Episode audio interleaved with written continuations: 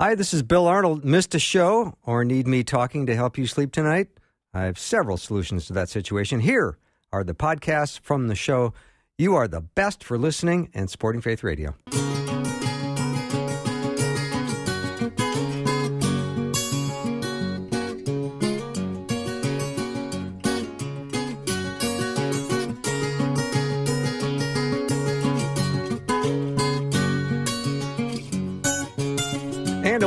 Welcome to Afternoons with me. I'm Bill Arnold. I'm awfully glad to be joined in studio by Dr. Michelle Watson. She's written a book called Dad, Here's What I Really Need From You.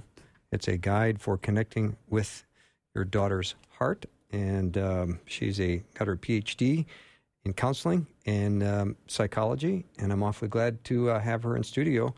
Michelle, uh, I got calls or texts flying in here. Um, I want I want you to answer this one, and then I want to get to your story. How about Sure. that? Sounds good. My daughter's 22 and living on her own. Are girls that age still dying for more of their dads, or are they transferring more of that to their boyfriends? Isn't that powerful that he wrote the word dying? Yeah, I know. I would Yeah. absolutely say they're dying. okay. In fact, I've got a case in point. Last night, here in Edina, Minnesota, I sat with three 20 something women, two of them crying through their stories, all wanting more of their dads. All of them. Is I'm telling you, dads, you got to hear me. Is even that I'm 59 years old, my dad's 81. I still need my dad now. I wish I had more of my dad. You know, I can often tell that my dad, about five minutes in, hits the deer in headlights look. You know, that he's a little bit maxed on the word count. Mm-hmm. And he's even told me before, Michelle, your words wear me out. I'm like, I'm not trying to wear you out. I, this is just me talking. It's me being me. And a lot of men, I get that it's a, a really hard thing to stay engaged with your daughters, right? As they get older, especially more emotional, more verbal. But I'm telling you, dads, here's a practical action step. I would encourage you with your 18 and older daughters, even your married daughters, is set a routine in motion where you take them out for a dad daughter date at least once a month. We as daughters love looking forward to things. Like think of prom. It's all the looking forward to that's way more fun than the, the night itself, truly. Trust me, it's the hair, the makeup, the nails, all that detaily stuff that we love. So, dads, man, you got to hear me when I say your daughter is never too old to still need you. Because you heard me give you the stats from, from research about the more feeling of connection your daughter has with you, the better she will do in every area of her life. And I've never heard the research limit it to a certain age range. It's all of her life. She still needs you because you're a mirror back to her, giving her a sense of her identity. Most often, she shares your name. You're setting a foundation in her life for who she is at any age. Yeah, that listener just sent another text saying those were her words. So Interesting. Yeah. She's dying for more of me. In Yeah. fact, let me do the flip side. Last night, one of the women, and again, I'll keep it confidential, I won't say who it is, but she literally said to me when I told her, Tell your dad you want more of him. You know what she said? I don't think I can. I don't think I can tell him. And it's, I said, most men I have found, most dads want to hear that from their daughters. They want to hear that you want more of them because they don't always know that you do. So maybe you're a daughter listening right now, an adult woman saying, I wish I had more of my dad. I'm like, Dad, set aside the time to initiate and pursue a time with her once a month. Go to her, take her out to lunch, say, This is our day. It's the last Friday, let's say, of every month. I will come to your work or come to your house or we'll get daycare for the kids and it's just you and me. Watch what happens to your daughter's life. It will get better in every area. I guarantee it. Cool. That's very cool. All right, Michelle, let's uh, let's get to know you a little bit better. Tell our listeners uh, some of your story. Yeah. Kind of a, How deep can I go? well, go as deep as you like. Okay, well, I was raised in a Christian home. You know, I said yes to Jesus at six years old. And then when I was 10 years old, we moved from California, Bay Area, to Portland, Oregon, where my dad went to seminary. And then I was a pastor's daughter and went to a Christian school. And I went to Bible college. And again, I was all in, always for Jesus. But underneath all of that, there was, I guess I literally would say it this way there was always this churning in my gut just a lot of anxiety, but nobody called it that in the day, you know, in the 60s and the 70s. But it just, it just, stuff didn't feel right. I had extreme fears. I couldn't go to camp ever. Um, I had nervous habits like where I would pick my face and, you know, hard to go to sleep at night and just a lot of absorption with fear. Of just fear of talking to boys in high school and on and on it went.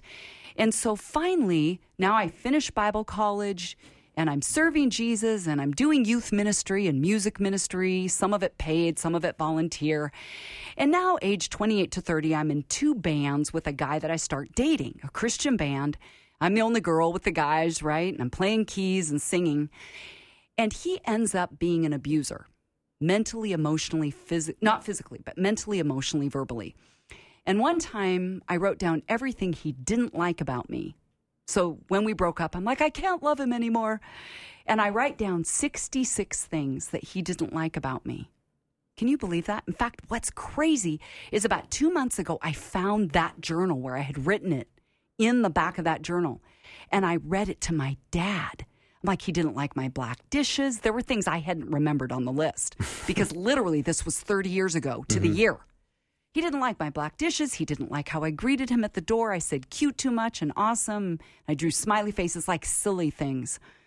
But my parents say in those years they lost me. I just shut down because I didn't want to, quote, get in trouble. Now you think, why would a vibrant pastor's daughter who loves Jesus and loves ministry be with a guy like that? There's got to be a backstory because it doesn't add up. It doesn't make sense.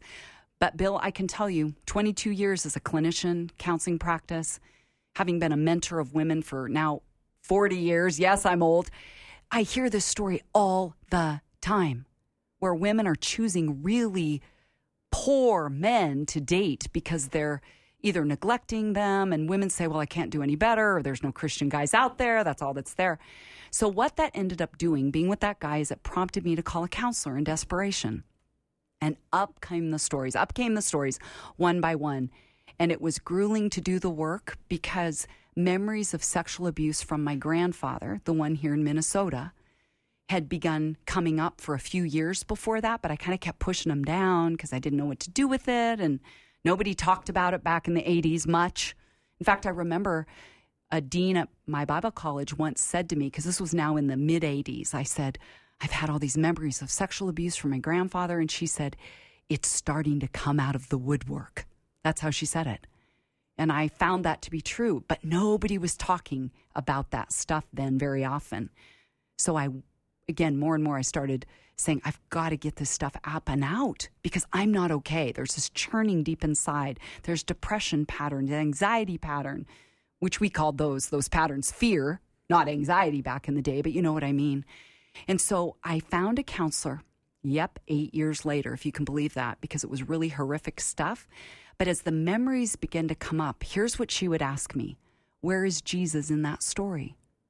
And I used to fully believe that Jesus didn't go to places like that because some of my abuse bill wasn't just by my grandfather, it was in organized rings that were calculated to destroy my will and have me not be able to choose. And one day, and I remember it like it was yesterday, and this is the stuff that often brings up the tears. But Jesus was standing at my head, and I'd never, quote, seen Jesus. You know, that whole people say, I saw this vision. I that had never happened to me. But on that particular day, I don't know why it was any different that day, but it was like I was laying there, abuse was happening, and I saw Jesus standing at my head, and tears were coming down his cheeks for me. And I had never known that he was in it with me. I knew he would be there to clean me up afterwards and tell me I was his. But people have sometimes said, Michelle, like, where was a turning point in your life or whatever? And I go, it was that day. Like, I bonded with Jesus in the trauma. It's the strongest bond you can have as a trauma bond. And it was like the love of God went from my head to my heart, and all the Bible college information went from my head to my heart when I'm like, You were there? Like, you didn't abandon me? In my abuse and you loved me through it. Like you went with me through that valley of the shadow of death. And it's like my relationship with God went deeper and deeper and deeper into the place where my pain was so deep. And it was a long process, I'm not going to lie. It was a few it was few years, 8 years of doing this work. But literally that's what changed my life and it is not lost on me that now God would take me, a single woman, never been married. Okay, hello. I would have disqualified myself if he said, Michelle, do you want to work with men? I'd go, I think you got the wrong girl. But he gave me this assignment. I want you to help turn the hearts of fathers. And I now count it such a profound privilege that, that I get to invite men into my home where I have my counseling office. And it's 12 men a year. What formation do you think we're in? Um, I don't know. A circle. I was going to say a circle, but. Yep, a circle. And I'm there with 12 men a year and there's nowhere else I would rather be where I feel safe, where I feel heard, where I have a voice. Because two things happen with abuse is the enemy wants to make you believe that you have no choice and you have no voice. And so now I have choice. God has called me and chosen me to sit with men and I get to say to them, I have clear boundaries with you, but I love you. I'm in it with you. I'm going to challenge you. And I'm going to say, you got to hear what God is saying to you is you've got to build a bridge to your heart. It's on you. Your heart has to turn to her first. And what I have found is I told you it's called the Abba's Project and uh, the Abba Project. It's really Abba's project, but the truth is I'm the project. And he is he's put his arms around me as an Abba dad and said, "I'm going to call you in the most unusual of ways to the tribe of men to bring them a lifeline." And he he said to me, "Tell them that they're building a bridge to me as a father." And so, dads, that's where my heart is at. And I'm the last person I would have ever chosen if I was God to have do this work. Mm-hmm. But I absolutely love it. And He's brought so much healing to my life, which I think is proven by the fact that I love being with men who are ready and willing to learn how to engage their daughters' hearts. We're going to go to break in just a second here, Michelle, but just got a, a listener um, chimed in with this, and he's addressing the daughters mm-hmm. out there saying, Dear daughters, please be direct with dad about wanting to spend more time with him. Some daughters talk in such a roundabout way that dad, dad doesn't get the message. Yes. You think you were clear? He's clueless. Be kind, be nice, but don't make him guess at what you want. You know what? I'm going to underscore that with an, another observation I've made is that men read lines, women read between lines. So that dad is saying you've got to be more clear. And I think women sometimes assume that the men in their lives, especially their dads, pick up the clues and they don't. So you have to say, Dad, I want more time with you. Is hmm. that okay? All right, we're going to take a break. Dr. Michelle Watson in studio. When we come back, we're going to uh, talk about dads and how important it is to look your daughters right square in the eyes. We'll be back in a minute.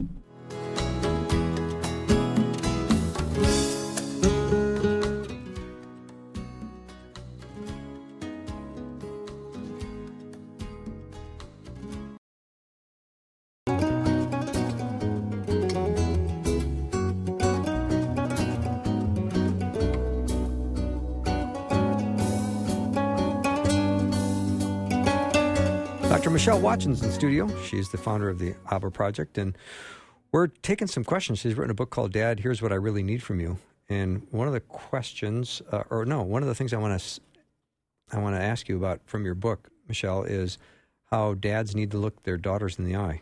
Mm-hmm. You've heard the phrase that says, you know, eyes are the window to the soul, mm-hmm. right? And I oh, think yeah. sometimes the research actually, I shouldn't say sometimes, this is probably most of the time, is that the research shows that men feel most comfortable being shoulder to shoulder, that kind mm-hmm. of orientation, and that a face to face interaction can feel more confrontational and it might bring up kind of a sense of feeling combative. So I get that a lot of men may not feel as comfortable with eye to eye interactions. But if you want to reach your daughter's heart, this is really important to us because we pick up cues from you as men by how you're looking at us, where you're looking when you talk to us. So I think anyone can expand their skill set if they have intention to do so. So I would say, Dad, begin practicing looking at her longer. If it's only 10 seconds, great. Now try going up to 15 seconds the next time. Longer and longer till you can hold her her gaze and look at her because she's getting a vision back from you of herself And so that eye to eye interaction, looking at her in the eyes, is vital to relationship building with your daughters.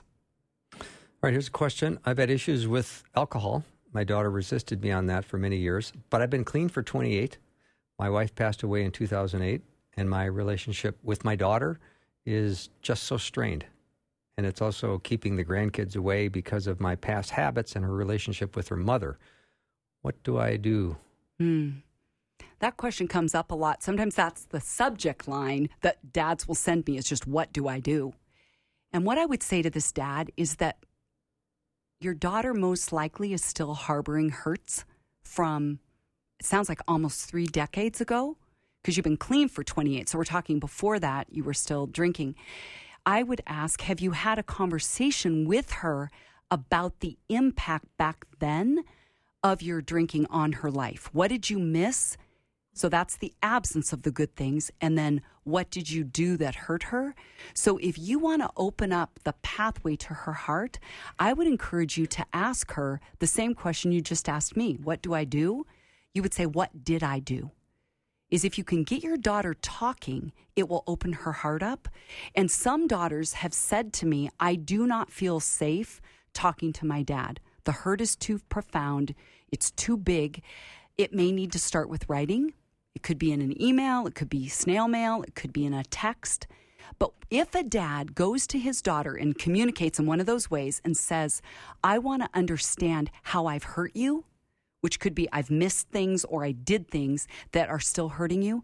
But if a dad humbles himself and says, I want to hear how I've hurt you, impacted you, whichever word you want to use, most often a daughter will respond to that question with openness because you're not defending, minimizing, or or making excuses. And I would say, dads, don't defend. If she says, You were never at any of my games, and you're thinking, What are you talking about? I was at like half of them all the time. Don't defend, but say, Tell me more. See, I'm back to that tool question to learn. Mm-hmm. Tell me how I wasn't at your games. Well, maybe he was there, but not fully present because he was drunk. So his version, I was there in body, but her version is, but you weren't really there with me. You see what I'm saying? Mm-hmm. So, dads, keep asking questions to hear the hurt that you've caused. And I have found most often than not, it begins to build the bridge back. Yeah. This is uh, brave work you're doing, Michelle, because it's very, very emotional. Yes. I just had a listener who um, I know he's dealing with a very troubled situation, but he says, I'm going to turn the program off right now because my daughters hate me and want nothing to do with me, and they haven't talked to me in three years. Wow. Yeah.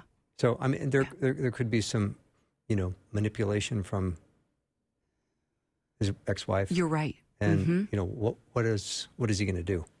He's at wit's end. Yeah, and he's probably not listening. So. I wish he was listening right now because you know what I would say to him.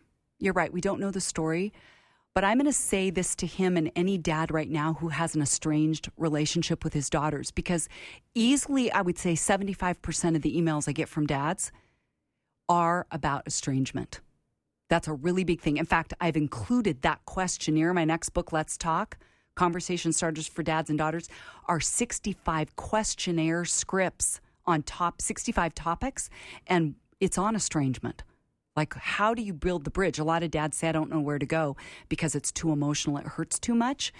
And one suggestion that I've given to a lot of dads is if you could go buy a journal, order it online, go to Barnes and Noble, whatever, get a journal that you think she would like and begin to use it as a time capsule, meaning it's going to have dates and times, and begin to write in it now knowing that by faith you're praying toward the day there will be reconciliation or restoration. And that will prove to her that you never turned your heart away, even when she turned hers against you. It can be things that you're saying, here's what I thought of today that reminded me of you. Here's a show I watched and it, it brought back this memory. Here's what I'm praying for for you. Here's what I wish I could tell you right now. Here are my dreams for you. And I've had lots of men say, you know why I like that, Dr. Michelle? It's because it's action. It gives me something to do right now when I'm hurting. All right, Michelle, here's another listener. My dad died before I was born, and my stepdad was abusive towards me, but great towards his children. Now, due to anxiety, my husband is close with our son, but he doesn't want doesn't seem to want a relationship with our daughter. How can I help him to want to? I don't want my daughter growing up wondering why her dad likes her siblings but not her. Hmm. Sounds like her husband was familiar or comfortable for her because he was like her dad. She was used to that kind of dynamic and was drawn to someone that felt familiar. Again, I don't say that with any judgment, just an observation. So she's saying, How can I help him? Which is always a tricky line for a lot of men where they say to their wives or ex wives, Don't tell me what to do because I'm not open to your input. But where I have seen a soft spot for a lot of men is when they hear the story of their wives, their own story. So it has maybe an implied message, right? Women read between lines. But I wonder if she could ever spend some time writing out her own story with her dad, both of her dads, right? Of her own hurt and longing for dad and letting her husband hear her story of when she was little. And I wonder if that might help to do a little bit of bridge building to her husband's heart now. Because it sounds like she's in a stuck place, a hard place you know, maybe they could even do couples counseling together on that, where they could work on their relationship. Because my guess is he has some of his own woundedness around maybe his mama that blocks him from his daughter. Because that's where I find a lot of men get stuck too, is they're getting triggered by their daughters at certain ages because of unfinished business with their own mom. I think we might have time for one more question. A listener writes in and says, I was widowed 17 years ago my 34 year old daughter accuses me of being self centered and rejects her Christian roots. She's more concerned about learning about her deceased mom than a relationship with me. She demands, with no respect for all my efforts to help her family or 15 years of service to Christ. How do you respond? Mm. Yeah, that's a that's a deep end question, isn't it? Which I love. The thing I would say first is dad you i can tell that you want to build a bridge to her heart and i noticed that you said she wants to know about her deceased mom what is powerful about that is that's going to be your inroad to her heart mm-hmm. is you've got something you can talk about that she wants to talk about so truthfully you're going to have to set aside your agenda or your need for respect and honor her where she's at and hear her stories of impact from you because that whole rejection of her Christian roots thing is really common, especially with millennials. It's a really big deal. And I'm saying, dads, you're modeling God as a father to your kids. And how many times has God as a father been disrespected by his kids, pushed away, not honored, those kind of, or misrepresented? So really, you're going to say, God as a father, you got to coach me to be able to represent you to my daughter and hear her story rather than again defending your own position. Mm-hmm. Michelle, it's been really nice having you here. Thank you so much for coming here. in. Dr. Michelle Watson has been my guest. Her book is called Dad. Here's what I really need from you. It's a guide for connecting with your daughter's heart. And we're going to take a little break. When we come back, uh, um, we got lots more. Be back in a minute.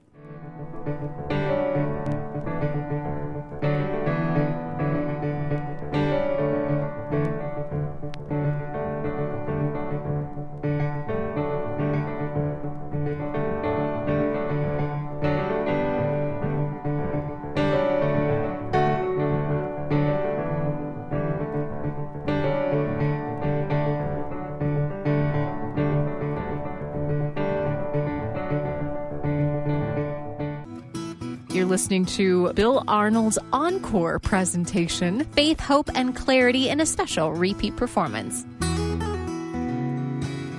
Welcome back to the show. I'm so glad to be uh, getting a chance to talk to Kimberly Wagner today. She's an author and speaker.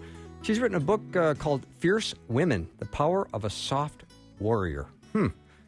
Can't wait to find out more about that book and her story. Kimberly, welcome to the show. Thank you so much, Bill. Glad to be here. Yeah, no kidding. Now, I want to start by hearing a little bit about um, your personal story um, and your relationship with your hubby. Okay. Uh, do you want me to start at the beginning or where we are now? What do you want to hear? Well, I'd like to hear a little bit of the the, the beginning story as well. Okay. Well, my husband and I uh, met in Bible college. He was actually already pastoring, and he was about to finish up his schooling. And we happened to meet in Greek class, and um, he, in fact, in his first conversation with me, he really turned me off.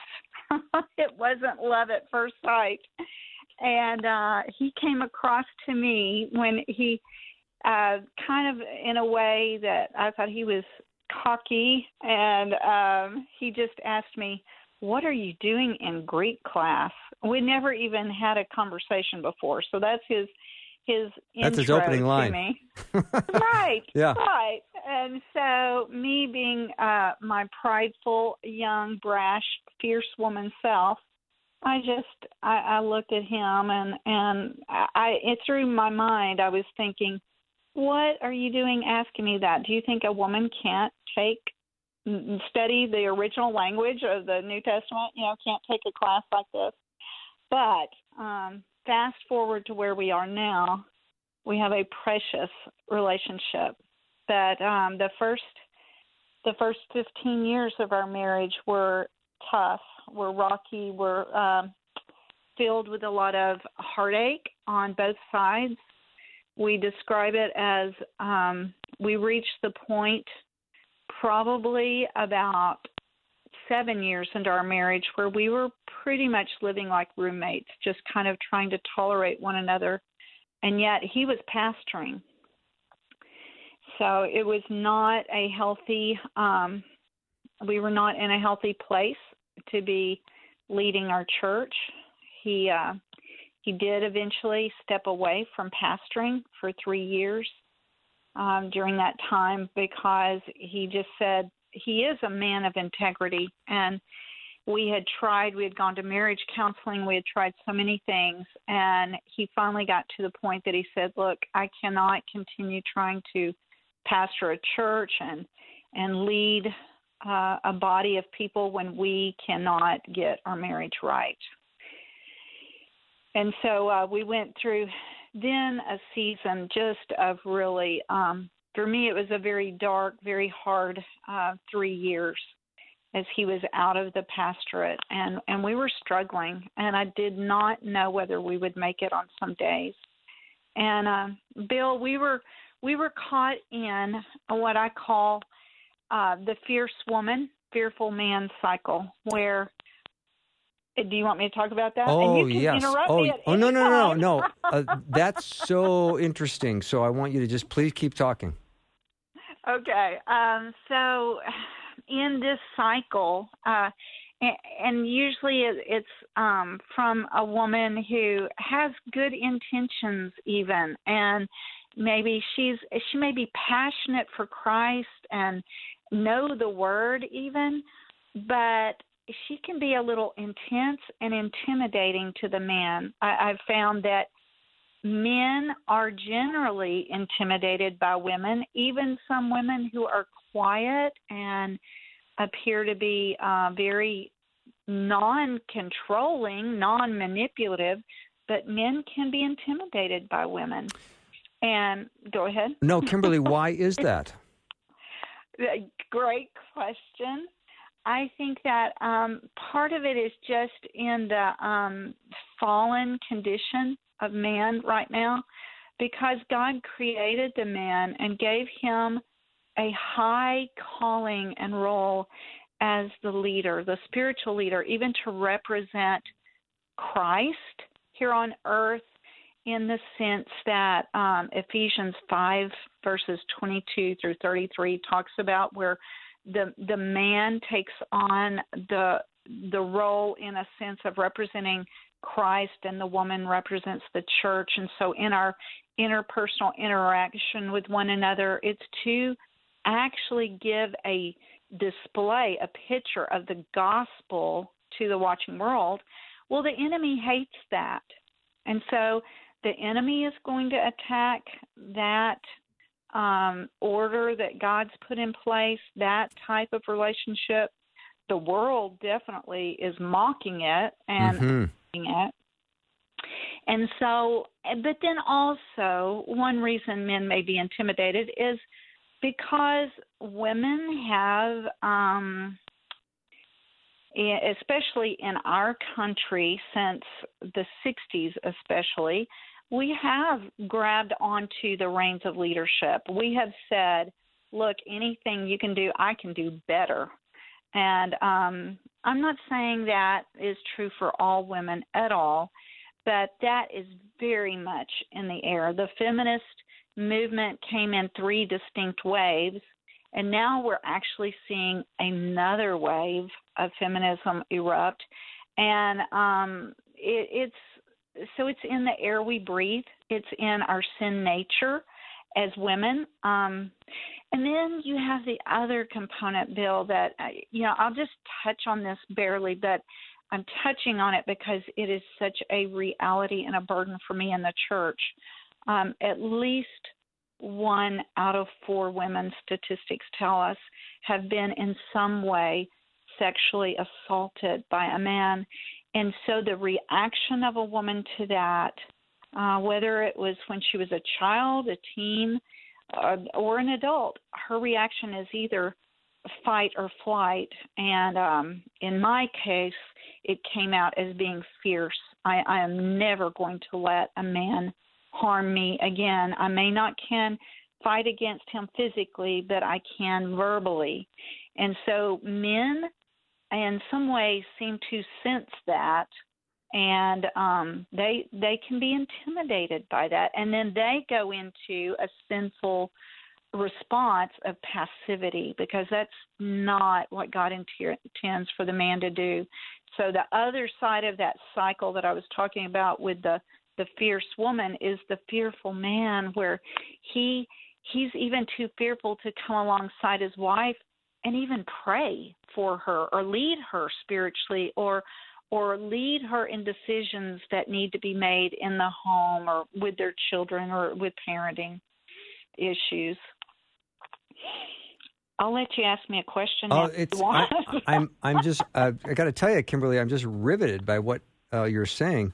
Um, so when I uh, think about what you said about the abuse so if mm-hmm. you're a mm-hmm. young child and you're growing into a young adult and there's some mm-hmm. abuse or or or role models that weren't healthy and you start to mm-hmm. develop a defensiveness and maybe right. that turns into fierceness so you you go into the game with your you know uh, with that this fierce attitude which um, mm-hmm. you know so maybe we should talk about the definition of a strong woman um, who's not fierce is, is fierce? Yes. Fierce is, are you saying fierce is good or bad? I'm saying, and in the book, I give kind of a, um, a description of there's a beautifully fierce woman, and then there's a destructive okay. fierce woman, and I, I like give that. those contrasts because God created women to be strong, actually, to be a strong and worthy uh, complement to that masculine man that he created. So God's uh, God delights in strong women. Um, it, when that strength comes under the control of the Holy Spirit and is is under the authority of Scripture and surrendered and submitted to God Almighty. But the destructive fierce woman, she is living for herself. She is her opinions originate from her intellect, and uh, she's forceful with it. She is um, brash and arrogant and prideful. In contrast to that, the um, beautifully fierce woman, woman, she can be tenacious to stand for truth, but she does that in a humble, winsome way. Um, she is um, a prayer warrior. She will um, grab onto truth and and live that out in her life, even when it is hard to do. Um, r- right now, Bill, in our lives, I don't know if you're aware, but um, four years ago, my husband became ill. Two years ago, um, he became partially paralyzed from a rare neurological disease. And so I am thankful for the fierceness that God placed within me to be a caregiver now for my husband because that does take resilience and strength and um, an endurance that uh, a woman who would just um, maybe wilt like a wallflower um, might not be able to have. And that doesn't come from me at all. So I don't mean to imply that. It comes from the grace of God at work. And it's just like in James 4 uh, 6, I believe, but where we are promised that um, God, He opposes the proud, but He will give grace to the humble. So when we cry out to Him as a fierce woman, God, I need your help. I I cannot do this on my own. I can't do this in my own strength. Will you give me your grace, your strength? And and that's when he does that work in a fierce woman of of turning her from a destructive force in the home or in the relationship with her husband into hopefully a, a woman who looks like Christ. I am so sorry, Kimberly, for your husband's condition, and I'm so blessed that he has you in his life, caring for well, him. I am. Well, you know what? I am day. blessed. Well, I am really blessed by him, and and we have told many people that if if we were at the place now that we were before God stepped in and moved in our marriage, our marriage would not have survived this storm that this season we're mm-hmm. in would not have survived. But I am so blessed by him as a patient. He is a kind, godly man, and I am. so it is sweet. a privilege, privilege to serve him. That's so sweet. It sounds like he's not being irritable or He's or, not. Or yeah, yeah, he's he Yeah. sounds like a beautiful man that's just yielding to the care you're giving him and just Mhm. being so grateful. It's, it's just beautiful. Well, and Bill, let me mention too. I don't know if you're aware of this, but when he first became ill, we were working together on a book for Moody Publishers called Men Who Love Fierce Women. And so it's the companion book to the book I wrote for women. This book is for husbands, and you can hear my husband's heart in that book. It is incredible how he really encourages men who are in that fearful position, that passive state, and maybe for years they felt like their wife has just beat them down and they they try so hard to be this noble godly man and yet they're afraid to say anything to their wives. They always feel like they can never say the right thing, they can never do the right thing. And so that book is is a helpful companion to the Fierce Women book for husbands. You know, Kimberly, I was on your blog earlier today and just l- listening to some of the people that are contributing and asking you questions, and it's just so heartbreaking. I mean, this gentleman Yeah. that said I was uh, pummeled by judgment, condemnation, disapproval, Mm. manipulation, inflexibility, gossip, betrayal, and eventually complete detachment. And I go, oh my Mm. goodness, your heart just breaks, and uh, it's just so Mhm. sad. And you are so gentle and so tender and so loving. Um, this is why it's just so exciting to talk to you. I do need to take a short break. Um, Kimberly Wagner is my guest, and the amazing book she's written is called Fierce Women The Power of a Soft Warrior. We'll take 90 seconds and be right back.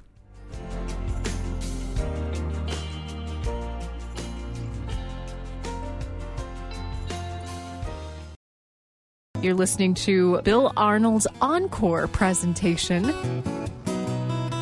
Aren't you glad we're back? 12 minutes until the top of the hour. Kimberly Wagner is my guest. She's written a book called Fierce Women The Power of a Soft Warrior. And Kimberly, if fierceness, if, if you are listening, if, someone's listening and they think, hmm, fierceness is my pattern, um, how do you how do you take your fierceness and put it under the control of the Holy Spirit? Mhm. Yeah, um, that is an first of all recognition of where you recognize that um, you may begin your morning in the Word and in prayer, and then an hour into your day, you've already snapped at someone, or you've you've harmed someone with your tongue, or or or you've belittled your husband. It, it begins with confessing that, um, asking God's forgiveness, but also going to God specifically, asking for help with that. It also helps. I have people in my life that I've given them permission to to speak truth to me, like Galatians six one and two talks about coming alongside um, a, a friend or or an individual who's um, caught up in sin, and it may not even be um, a blatant sin, but but you begin to recognize that maybe just your tone of voice, your facial expressions, your um, the the way that you um, ask questions seem more like an interrogation to your husband. Um, it, it is beginning to uh, recognize those things, uh, sometimes by just listening to what others are saying to you. If if you are constantly seeing explosions going on around you in your relationship with others, maybe the common denominator is you or me. You know, as as I I saw that happening with me uh, back as a young pastor's wife. What if I say? What if you want to suggest that you're in a destructive cycle and then mm-hmm. and then mentioning that causes more destruction. Yeah, you know, I Leroy and I uh, have a, a marriage video that um, Revive Our Hearts actually produced this um, that ministry. It's called Kim's Marriage Miracle. I don't know why it's called that. I didn't title it, but anyway, and we recommend for couples to pull that up and just watch that together. Because Leroy and I both talk about the cycle. We talk about, uh, we're just real honest with things that happened in our marriage and what God did. And invariably, Bill, when either a man or woman watches that, by just it's by the gracious power of God, when people see themselves in that video and they'll say, That's us. That's me. And it is an open door then for couples to talk to one another about, yeah, I, I, I saw myself, and, and just have an honest, humble conversation. Now, there are some um, men that it breaks my heart. They've they've written in like you read one there on the blog i've i've had them write in and say i bought my wife the book and she will not read it mm-hmm. and that and and all i can say is go to prayer on that and and continue to try and love your wife well leroy addresses that in his book men who love fierce women to speak to the men about you know how the role of the man to try and step in and break that cycle, which is very, very, very hard for one person to do it when the other is unwilling. But, you know, that's what happened with Leroy and I. He didn't, uh, both of us were pointing the finger at each other, saying, You're the one that's wrong. You're the one that needs to get right. You're the one that needs to change. And it took really God opening my eyes to that when I was in Titus chapter 2, God opening my eyes to that. And once He did, I, I just began writing out everything that the Lord started showing me that I, ways I had wronged Leroy, habits I had, and how I talked to him and treated him, not listening to him, not respecting him. And I, I wrote all of that out and I got together with him and and let him read through that. And I was scared to death for him to read that, Bill, because I thought he's going to turn into this mean, ugly monster now that I'm confessing where I see that I've been wrong and he's going to use it against me. But he didn't. He didn't. But it took really more than two years for that cycle to change between us. And part of it was just because he was so afraid to take the lead. He was so afraid to be the man God created him to be. But he watched me for two years. He watched the changes that God was doing in me and the way that I was no longer treating him the same. I was beginning to show him respect. I was giving him a safe place to talk, even though he wasn't coming out of his shell very quickly. He was still very fearful to try and give his opinion or to try and take the lead. But um it did happen. And and once it happened oh what a beautiful transformation took place in our marriage. And uh it it is it has been so so good. Um and now we've we've been on the other side of that marital misery now for over ooh, over 20 years. I I'm maybe 25 years. Mm-hmm. I don't mm-hmm. know. I'm losing track of how long we've been married, but it it has been precious and good. And that those habits, those that destruct destructive cycle can be broken, mm-hmm. and you can be set free from that. And we have lived in that for decades now, and yeah. it has been so good. Kimberly, we only have a couple of minutes left, so I'm going to ask you to answer quickly. Um, I want to go back to this time when you said you were sort of detached from each other, yet still living under the yeah. same roof, roof, kind of yeah. functioning as roommates. And uh, was there support at church, or did you have to show up and pretend that things were good, or were you able to live transparency, or were you kind of faking your way through it? The, at church, people didn't know, but okay. I did reach out to other pastors' wives, and and they begin to speak truth to me, and yes. that was a huge help. Yes. So encouragement for listeners that might think, "Boy, I'm in kind of this situation. I'm a little detached, and I don't want to be this way, and things are not maybe getting better." So maybe offer a word of enc- encouragement and or a prayer.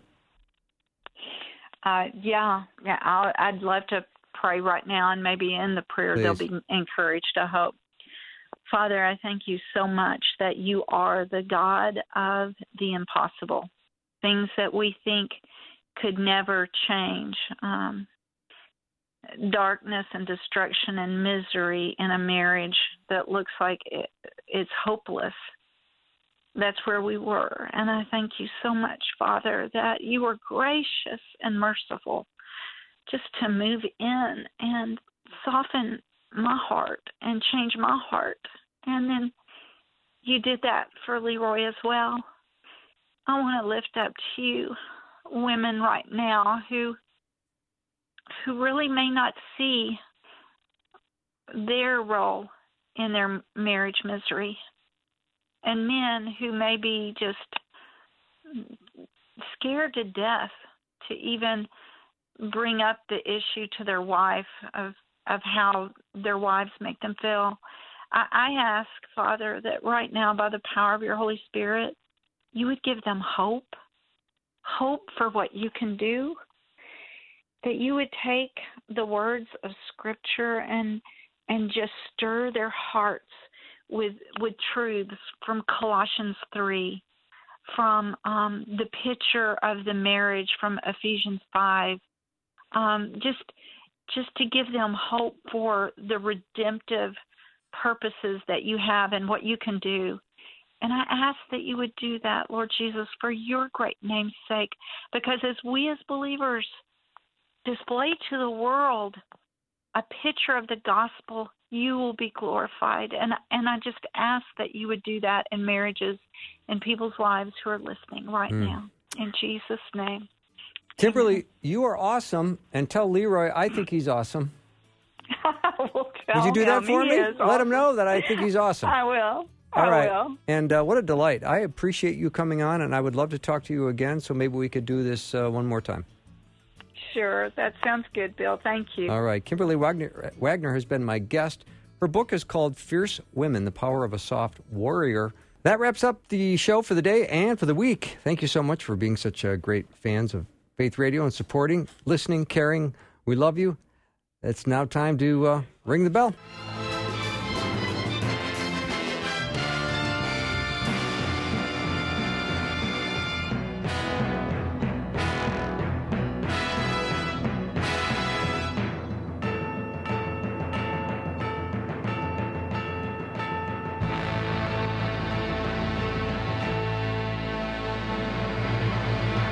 Thanks for listening. Programming like this is made available through your support. Information available at myfaithradio.com.